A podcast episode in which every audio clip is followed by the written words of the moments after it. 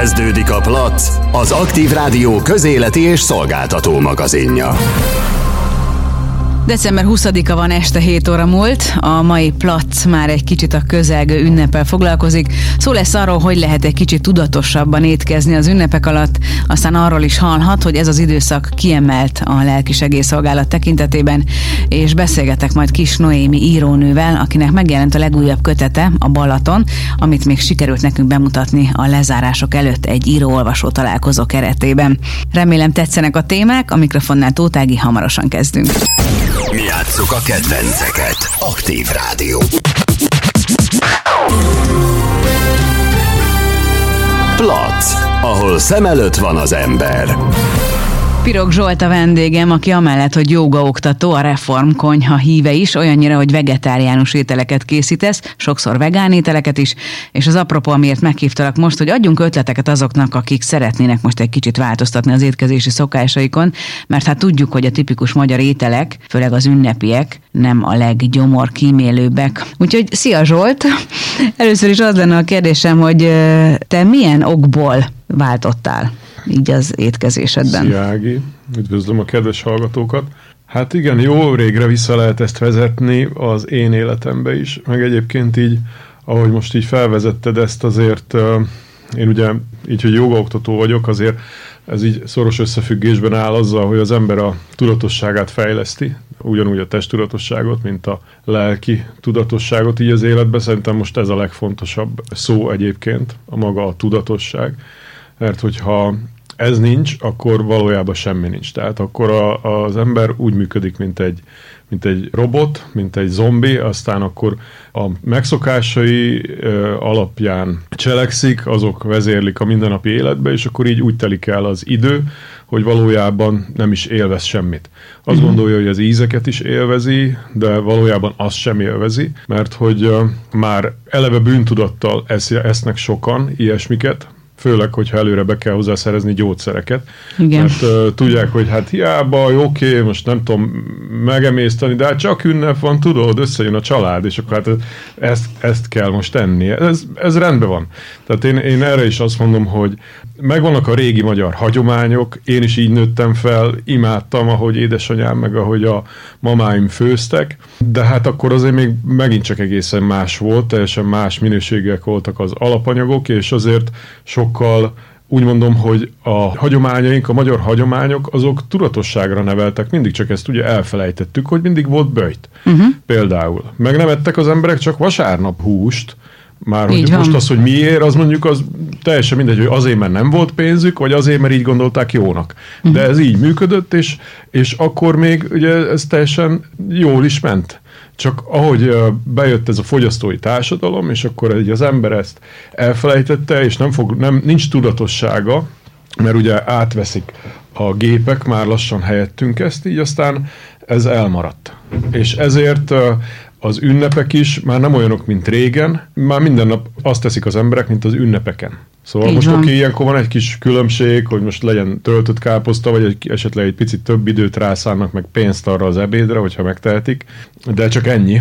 Én azt gondolom, hogy nagyon sok esetben az ízek hiányoznak. Én is vegetáriánus vagyok, ugye már lassan 20 éve. És rájöttem, hogy tulajdonképpen mindent lehet helyettesíteni, a növényi étrendben is, és nagyon sok mindent lehet ugyanúgy fűszerezni, mint amikor akár húsokat ö, ettem. Tehát például én egy pörköltet nagyon szívesen megeszek egy tofuból, uh-huh. amit én ugyanúgy készítek el, mint hogyha pörköltet csinálnék húsból. Igen, én azt vettem észre, úgyhogy azért már jó ideje főzök így, meg, meg próbálunk a családba is azért egészséges ételeket az asztalra letenni, mindegy, hogy ünnep van, vagy hétköznap, most ez megint csak relatív, hogy egészséges. Ugye ettől már az emberek hátán feláll a szőr szerintem, hogy jó, most egészséges, már megint micsoda a hülyeség. Hagyjuk már ezt, úgyis meg kell halni valamiben, meg van egy csomó ilyen kedvenc mondatom, de hát én ezt nagyon nem így gondolom. Mert, hát mert... meg kell halni valamiben, de nem biztos, hogy ja. milyen körülmények között fogsz meghalni. Igen, igen, mert hogy valahogy én, én mindig úgy igyekszem, meg úgy nevelem a gyerekeimet is, hogy tegyél meg mindent, Uh-huh. És hogyha mindent megtettél bármilyen dologért, most legyen az az egészség, vagy a munkád, vagy az iskola, vagy a sport, bármi, tegyél meg mindent, és hogyha megtettél mindent, és nem sikerül, nem jön össze, mondjuk annak ellenére is beteg leszel, hogy te egészségesen kajász, mert ez is benne van a pakliban, mert miért uh-huh. ne? Hát ugye nem lehet tudni azért, de a százalékot jóval kisebbre csökkented, de ha mégis beteg leszel, és mondjuk egyszer meg kell halni, mert ez, ez is ugye bekövetkezik, akkor tudja az ember, hogy nyugodtan tud elmenni, vagy nyugodtan tud mondjuk beteg is lenni, uh-huh. mert hogy én mindent megtettem. Ezen túl már nem rajtam múlik, és én ezért teszek meg mindent, azért is, hogy egészségesen táplálkozzunk. Az, hogy helyettesíteni dolgokat, én, hogyha ilyesmit főzök, tehát vega vagy vegán ételeket főzök, akkor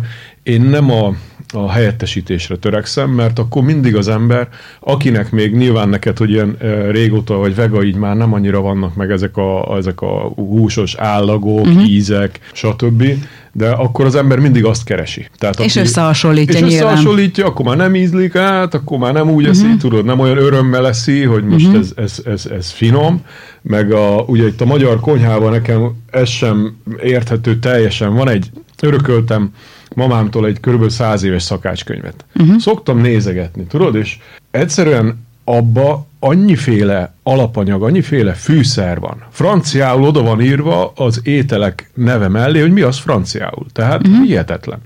Ez régen a konyha nem ilyen volt, mint most. Most egy átlag háztartás körülbelül 20 féle ételt cserélget. Így van. És ez a maximum, és legyen mondjuk ötféle fűszer. Az, aki jár a világba, én is szerencsére voltam már így jó pár helyen, azért kinyílik picit így, tudod, akkor így elcsodálkozik, hogy úristen, milyen ízek ezek, hát ez hogy maradhatott ki eddig az életemből. Igen. És ami nekem mondjuk otthon fűszereim vannak, hát nem, nem fogalm sincs. Na, nagyon sok, mert imádom ezeket próbálgatni, cserélgetni, uh-huh. meg ugye, hogyha most az indiai konyha művészetet nézem, az, az ajurvédában úgy vannak összerakva az ételek, hogy a fűszerek egymás hatásait erősítik, és az uh-huh. mind gyógynövény, és segítik az emésztésünket is. Ez ugyanúgy meg volt a magyar konyhában is, tehát mondjuk a kömény az egy, az egy uh-huh. brutál jó emésztés javító anyag, meg fűszer, és ezeket ugye jó kell tudni használni. Hát még a kis csecsemőket is uh, köményes teával itatták, igen, ugye régen, igen, amikor még nem voltak ezek a szuper tápszerek és társai. Igen, igen, igen. És akkor, akkor nem kellett érdekes módon bilagít, meg nem tudom, én meg, nekem meg ettől áll fel a szőre átantult, hogy arról, hogy emésztés javító, meg puffadás gátló, meg savcsökkentő, meg nem tudom, meg mostanában ezek a nyugtatók, tehát ne az, mindig tüzet akarnak itt oltani. Tehát, hogy, Igen. A, hogy amikor már megtörténik, akkor csinálj valamit gyorsan. Az a baj, hogy a média hatása sajnos ez, Igen. mert ugye bekapcsolod a televíziót, azt szerintem a reklámoknak a 70%-a az ilyen gyógynövények, meg gyógy termékek, meg gyógyszereknek a... Inkább a, Hát igen, gyógyszereknek Hát a világ a... legnagyobb biznisze, igen, tehát igen. nincs mese ezzel. Tehát mm-hmm. pont ezért kellene szerintem a tudatosságot fejleszteni, és azt valahogy el kell indítani. Na innen folytatjuk. Mi játsszuk a kedvenceket. Aktív Rádió.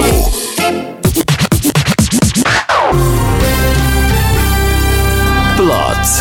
A téma az utcán hever. Folytatjuk a beszélgetést Pirog Zsolt jogaoktatóval, aki egyébként a növényi étrend nagy híve, és ott hagytuk abba a beszélgetést, hogy a tudatosságot fejleszteni kell gondolkodtam ezen, hogy, hogy, hogy mi lehet ez így este, hogy, hogy honnan indul ez. És ugye nincs mese. Először hit van szükség. És most mm-hmm. itt nem arra gondolok, hogy Isten, ez a vallásos, akármi, igen. Tudod, mert most az mindenki eldönti maga, az tényleg teljesen magánügy, hanem az, hogy, hogy el kell hinni, az, hogy a változást meg tudom csinálni. Ehhez mm-hmm. kell akaraterő, az alap, tehát akaraterő nélkül nincs változás, és elindulni az úton, valamit találni kell. Ez mindenkinek más ez az út. És hogyha jól el tud indulni, akkor egy olyan önismeretre tesz szert, hogy pontosan fogja tudni, hogy neki mikor és mit kell például ennie, mit uh-huh. kell mozognia, mikor kell pihennie, mikor van ideje a szórakozásnak, mikor van ideje az alvásnak. Mindnek ritmusa van. Tehát ugyanúgy, hogy a természetnek. És hogyha valaki a természettel együtt tud élni, akkor ehet olyasmiket is ünnepkor, ami picit nehezebb mert tudja, hogy neki ő ebből mennyit eszik, és mondjuk 60%-ig eszi magát csak, uh-huh. 60%-ra, és akkor a maradék 40% az megmarad a emésztésre, és akkor nem terheli túl a szervezetét, élvezte az ízeket, ízeket is, nem sértette meg a nagymamát, meg uh-huh. a anyukát, aki készült rá egy csomót, hanem evett, és nem hagyja magát, hogy ja, még egy kicsit tudod. Uh-huh, ez a felső fogsorig. Ja, Igen. Ja, ja, ja, ja. Térjünk egy kicsit vissza a karácsonyra. Nálatok mi lesz a karácsonyi menü? Mennyire tartjátok így a hagyományokat így az étkezésben? Hát ilyen, így kikísérleteztem én már azért olyan dolgokat, ami tudok csinálni olyan vegán töltött káposztát, ami Tanúsítom, ami, hogy már ettem belőle.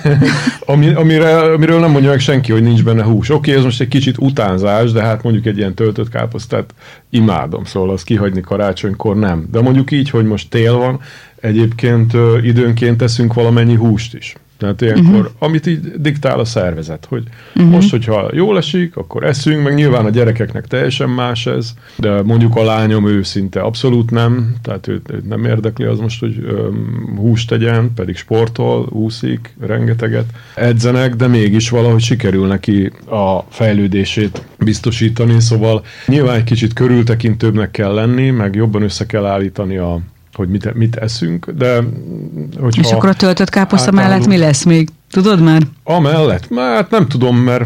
Hogy vagytok vannak... az édességekkel például? Mert ugye nekem például az ünnepekkor mindig az a legnagyobb kihívás, hogy én elég édes szájú vagyok, mm. hogy mi az a mennyiség, és mi az a sütemény, amit jó szívvel megeszek, és talán nincs a lelkiismert fordulásom. Szerintem edd meg, és ne legyen. Mert én meg egyébként rengeteg édesítővel vagyok így, hogy én meg azt gondolom, hogy az édesítő az szintén egy mesterséges Még. anyag. Tehát, hogy nem szívesen fogyasztom. Épp ezért mondom ezt, hogy mindenki, tehát önismeret. Uh-huh. Mert hogyha én tudom azt, és érzem, hogy az nekem jó, akkor uh-huh. megehetem, hogyha nem, akkor nem. Most nyilván vannak alap dolgok, amiket nem eszünk, hogy most uh, fehér cukor, Igen. meg ilyen jódozott só, Ez meg a fehér ezek liszt. A, ezek a rossz minőségű fehér lisztek, tejet sem igazán, én, én, én azt sem javaslom uh-huh. senkinek, mert ugye azért, ahogy így olvasom a könyveket, foglalkozok ezzel a témával, meg nézem a statisztikákat, és az, azt egyszerűen nem hiszem el, hogy ez normális dolog, hogy Magyarország vezet a világon a lakosság tekintetében uh, nyilván arányosan a vastagbérrákban, aztán ott vagyunk az elsők között a tüdőrákban, és ott vagyunk az öngyilkosságokban is. Tehát, hogy nem mhm. már. Én imádok itt élni, tudod, uh-huh. de attól, hogy magyar vagyok, én nem akarok abba belehalni. Persze, meg nem az, hogy ettől vagyunk magyarok, nem? Nem, nyilván nem. Szóval lehet ezt úgy is csinálni, szerintem, szerintem hogy jó legyen. Akkor meg lehet csinálni a süteményeket is úgy, egy, most már tényleg annyi jó recept van. Én például imádom a mákot. Ugye ja. a karácsony egyik fő összetevője a mák. Találtam egy olyan receptet az interneten, ez a mákos almás, uh-huh. hogy reszelt alma, rengeteg mák, és tojás, és ezt az egészet összekevered, berakod a sütőbe fél óra alatt 180 fokon, és valami isteni finom. És nincs benne se cukor, se ö, liszt, semmi, és olyan ízélményt ad egyébként, hogy én például, hát mondjuk aki nyilván szereti a mákot.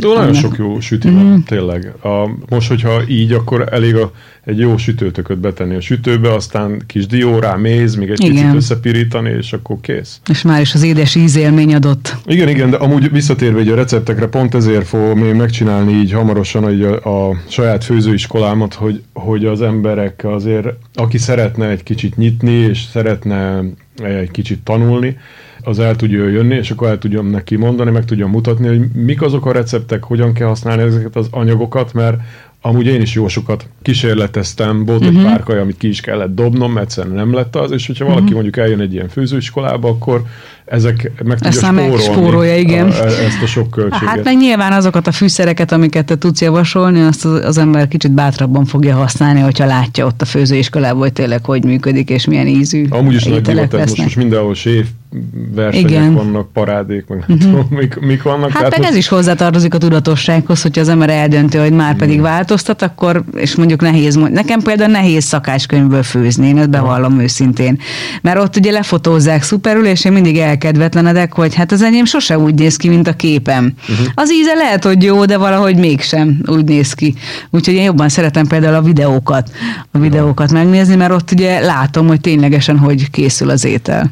Igen, az is jó, meg, meg szerintem ugye kinek mit jelent az ön megvalósítás, tehát én uh-huh. nagyon uh, jól ki tudom ebbe élni magam, hogy szeretek adni, uh-huh. és akkor így a, így a szeretetemet ezzel nagyon jól ki tudom uh-huh. fejezni. Hát hogy... meg öröm, hogy ízlik a családnak, nem? Igen, Elfogy. igen, so, mert én mindig mondjuk szerettem volna éppen hangszeren tanulni, de nem úgy hozta az élet, de uh-huh. mondjuk főzni meg mindig főztem, tehát bármivel, bármit is ö, dolgoztam, uh-huh. és akkor nekem ez így jól összejött, hogy, hogy meg hát a család is imádja ezt, hogy nyilván. Uh-huh örülnek, főleg a feleséget gondolom, hogy igen, neki nem kicsit megfordult, igen, a szerep. Hát Zsolt, nagyon nagy örömmel várjuk, és várakozással ezt a főzőiskola indulását, úgyhogy mindenféleképpen hírt fogunk róla adni. Uh-huh. Ha már bejöttél, akkor engedd meg, hogy boldog karácsonyt kívánjak nektek, vagy egészséges boldog karácsonyt, és hát boldog új évet.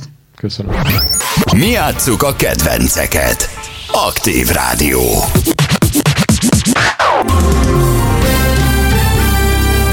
Plac. A téma az utcán hever. Szolnokon is működik a lelkisegélyszolgálat. Csáti Andreával, a telefonszolgálat vezetőjével beszélgetek. Az advent időszakban emelkedik a hívások száma, és változik a beszélgetések tartalma? Gondolok itt a magányra, a kapcsolatok hiányára, az elhunyt hozzátartozókra, messze élő családtagokra, vagy a mostani helyzetre aktualizálva, amikor is a kényszer szüli azt, hogy nem lehetnek együtt a családok. Szia, Andrea! Szervusz, köszöntöm a hallgatókat is.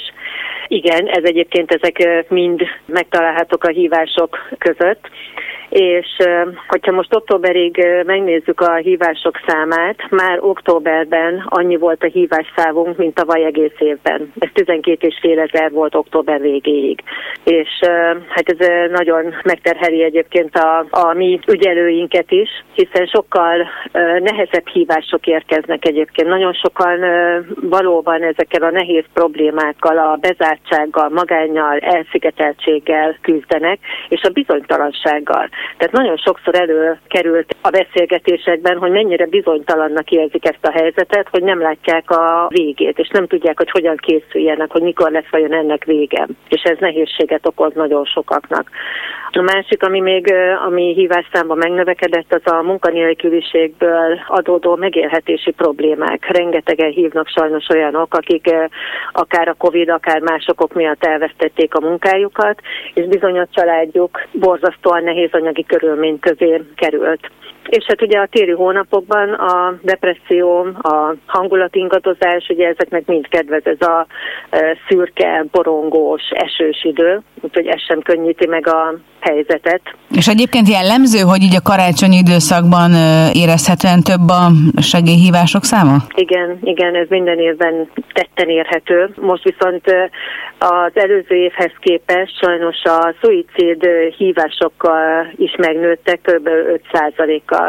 Több ember érzi úgy, hogy kilátástalan helyzetbe került. És, és akkor ilyenkor benneteket hív utoljára, és nektek jelenti be, hogy akkor ő most véget vet az életének? Ilyen is van, igen. De van, aki egyelőre még SOS hív, hiszen nem döntötte még el. Nagyon sokszor ez a, hogyha valakit felhívnak, vagy egyébként ők nagyon sokszor szokták jelezni akár családtagok, szomszédok, bárki felé, és legtöbbször nem veszik komolyan. Pedig az, amikor valaki már kiejti a száján azt a szót, hogy öngyilkos leszek, vagy az öngyilkosságon gondolkodom, akkor az már SOS akkor már ő már régóta gondolkozik ezen. És akkor ti ilyenkor miben tudtok segíteni? Tehát az ügyelő, aki ott ül a vonal végén, az mit tud tenni?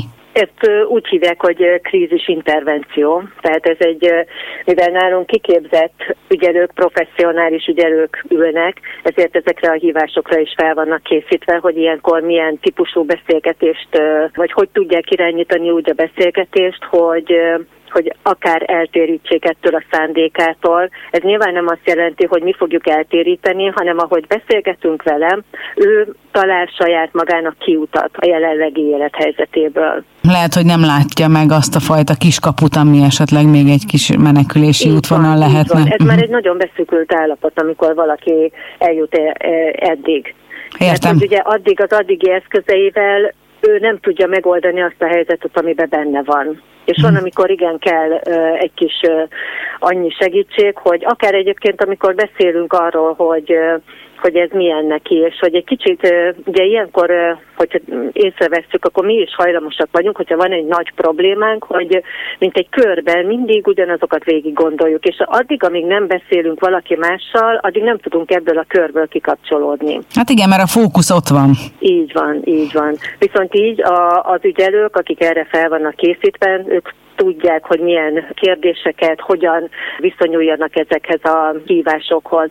És azért azt mondhatom, hogy nyilván mi nem tudjuk követni, hogy ki mit csinált utána, vagy mekkora lett annak a, a befejezett öngyilkosságoknak a száma, tehát erre nincsen semmilyen adatunk, de azért legtöbb esetben nem úgy hagyják el a telefont, hogy akkor most én ezt megteszem. Melyik korcsoport a jellemző, és férfiak vagy a nők vannak inkább, akik hozzátok fordulnak? Vegyesen, de több a férfi. Több a férfi? Igen, igen, a hívók között is egyébként érdekes, hogy több a férfi. Valószínűleg azért, mert ők nehezebben beszélnek a lelki dolgaikról. Itt biztonságban érzik magukat, és felhívják az, az szolgálatot.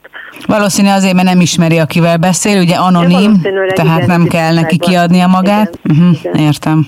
Igen.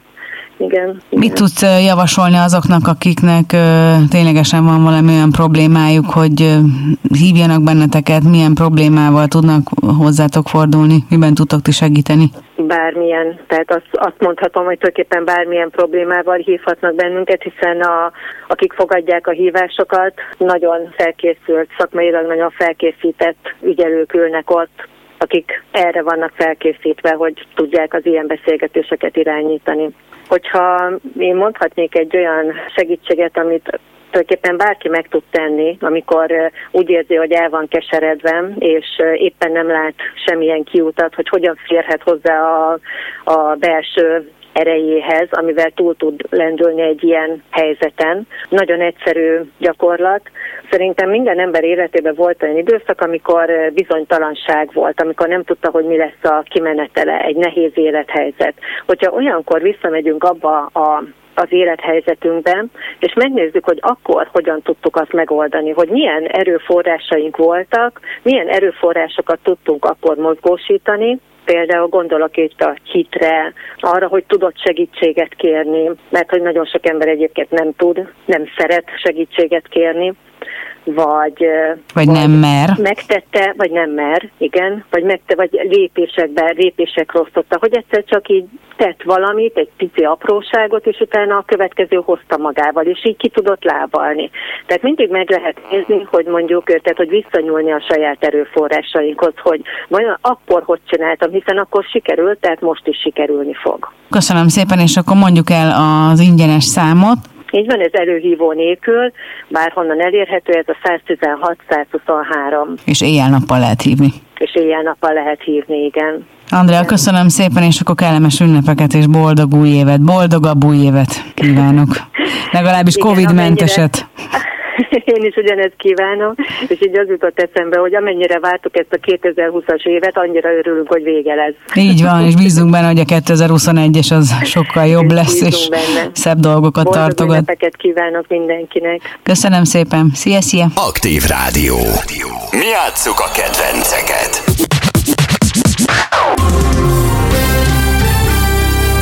Plac. Terítéken a kultúra.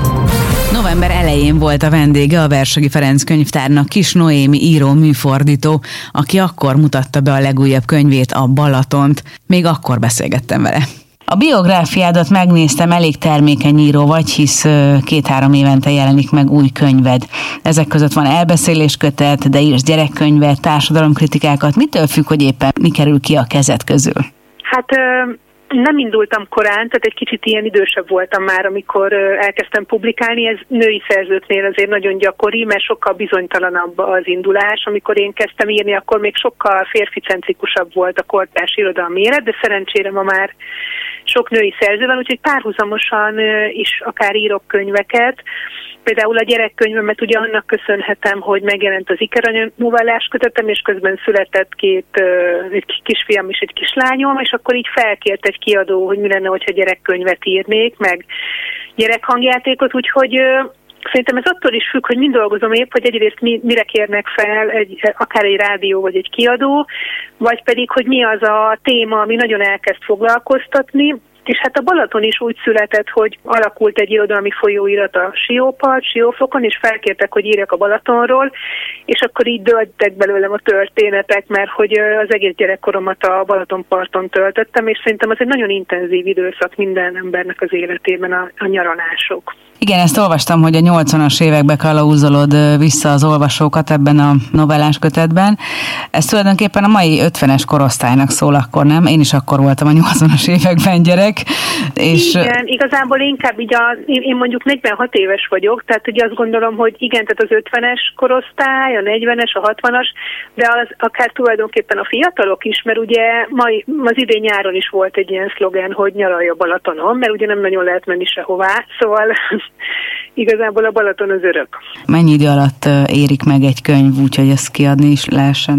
Hát ez azért négy év, tehát általában négy évig dolgozom, négy-öt évig dolgozom egy könyvön, és hát azért nagyon lassan, tehát uh, itt 14 novella van ebben a, ebben a kötetben, Ebben van a nagyapámról, a nagyszüleimről is, van a Balatonnak a világáról, azokról a sportolókról, akiknek nyaralója lehetett már a 60-as, 70-es években, egy privilégizált réteg volt a Kádár rendszerben illetve a Balaton melletti falvaknak a világa, azok a gyerekek, akikkel mi gyerekkoromban játszottunk, és akkor még nagyon fontos része a könyvnek azok az NDK-s gyerekek, tehát a keletnémetek, akik tulajdonképpen ellették minden nyáron a Balatonpartot, és ez így nagyon érdekes volt nekem visszaemlékezni rendszeresen tartasz felolvasásokat is, magyar, német, sőt angol nyelven is.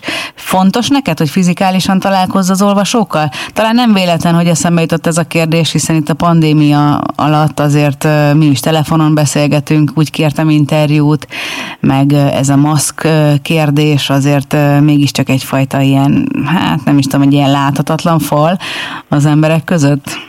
Igen, ezt én is így gondolom, tehát igazából a telefon a legjobb megoldás, mert akkor nem kell maszkot hordanunk, és nem gondoltam volna, hogy telefonon lehet majd egyszer a, az életben ilyen, ilyen viszonylag nyitottan beszélgetni, és egyébként meg az a tapasztalatom, hogy igen, nagyon fontos. Tehát, hogy én is két második, harmadik kötetemnél kezdődött el az, hogy meghívtak, ugye ez mindig egy meghívás, tehát az író az nem magától mozdul meg, hanem esetleg valaki kíváncsi rá, egy könyvtáros, itt ő nyilván elolvasta a könyvet, és fontosnak tartja, hogy el, erről élőben beszéljünk, és szerintem az teljesen más, mint egy online felolvasás, vagy egy ö, olvasás a könyvvel. Én mindig azt láttam egyébként a Szabó Magda esetében is, hogy így nagyon kíváncsiak az íróra az emberek, és nagyon kíváncsiak az olvasók az írónak a személyiségére. Ez egyébként a nyugati kultúrában nagyon természetes, tehát Angliában, Amerikában, vagy Franciaországban, Németországban az irodalom az hoz kapcsolódik, tehát a könyvekhez, ehhez az intimitáshoz, vagy magányhoz kapcsolódik egy ilyen nagyon széles felolvasás kultúra, ami majd, hogy nem olyan, mint a színház. Tehát, hogy ez, ez, ez most már nálunk is működik, és egyre több ilyen felolvasás van, és én ennek nagyon örülök, mert mindig új olvasókat ismerek meg, és mindig sok kérdést kapok, meg így többen elolvassák a könyvemet, úgyhogy szerintem ez elég fontos, igen, egy könyvtárban. Innen folytatjuk a beszélgetést. Mi játsszuk a kedvenceket. Aktív Rádió.